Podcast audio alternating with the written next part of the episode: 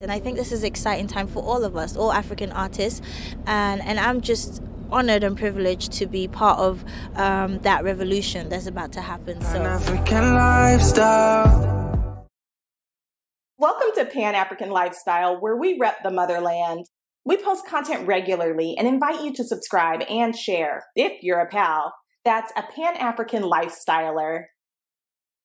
This same girl this same girl went on to be a leading figure in a global phenomenon called Afrobeats. And some call me Queen. And I think this is an exciting time for all of us, all African artists. And, and I'm just honored and privileged to be part of um, that revolution that's about to happen. So to take it global, you know, and introduce it to a new audience, um, just a dream come true. We are definitely influenced by America, um, R&B, hip hop, um, but they do it so well. But they can't do what we do. So the biggest lesson is to remain African, even if we're influenced by hip hop. There's nothing wrong with it. R&B, I love R&B, but there's something about us that makes us different. There's no point in us going globally and trying to do what they do. We just end up being like them.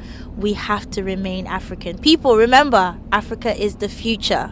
Remember, I told you this is going to happen. Watch. And I was just like, you know what? I'm going back home. And my manager's like, to do what? I'm like, there's this Afrobeat sound. And he was like, you're crazy. And I'm like, no, I'm really going to go back. And he's like, nobody's going to listen to that music. Like it's Afri- like it's too foreign. Mm-hmm. Yo, l- look at us now. I think it's gonna be like dancehall or you know any other genre, and because it's such a genre that you can blend with so many other types of music, and we're too many people in Africa. It's not going anywhere anytime soon. Like, I just saw that. Nigerians were starting to listen to Nigerian music. Like it wasn't like they weren't paying attention to, they didn't care about the music that was happening in America. They they were listening to ah, like I was just seeing African music. Like I was just like, like there's a million R&B singers in America, a million girls like me, but I'm gonna go back home, do something because it was just growing. It was a new. It felt like a new industry. I think it it just um, it's like a natural progression. You um, conquer your country, then your continent, and then you know the next thing is world domination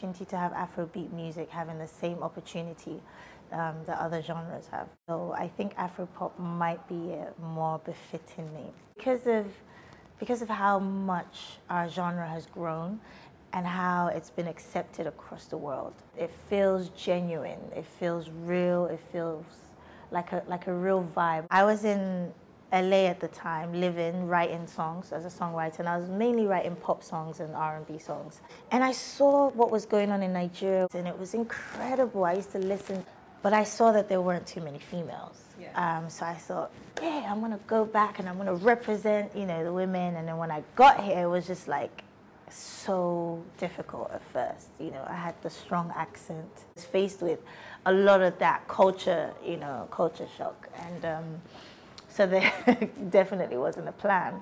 But I had to adjust quickly. And you know, I'm, I'm Nigerian, even though I've spent most of my life outside of Nigeria. I'm still I'm still a Nigerian woman. I'm still an African woman, yes. and um, so I had to just you know, rebrand a little bit, change my sound up a little bit as well.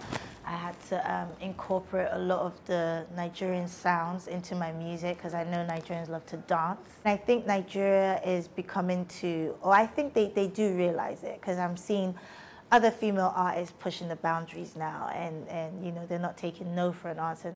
I failed at a lot of things, actually. I was bullied at school severely when I moved to the UK.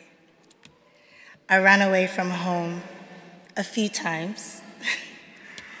I was suspended a few times from school. I've been globally ridiculed a couple of times. But this same girl, this same girl went on to be a leading figure in a global phenomenon called Afrobeats and some call me Queen, but it's Dr. Savage from now on. But what's the difference between that girl and this girl? It's very simple. She never gave up. Thanks for tuning in to Pan African Lifestyle. Share your thoughts in the comments section and follow us on TikTok and Instagram at Pan African Lifestyle to be inspired. For awesome pal merch, check out panafricanlifestyle.com slash shop. Keep repping the motherland. Pan African Lifestyle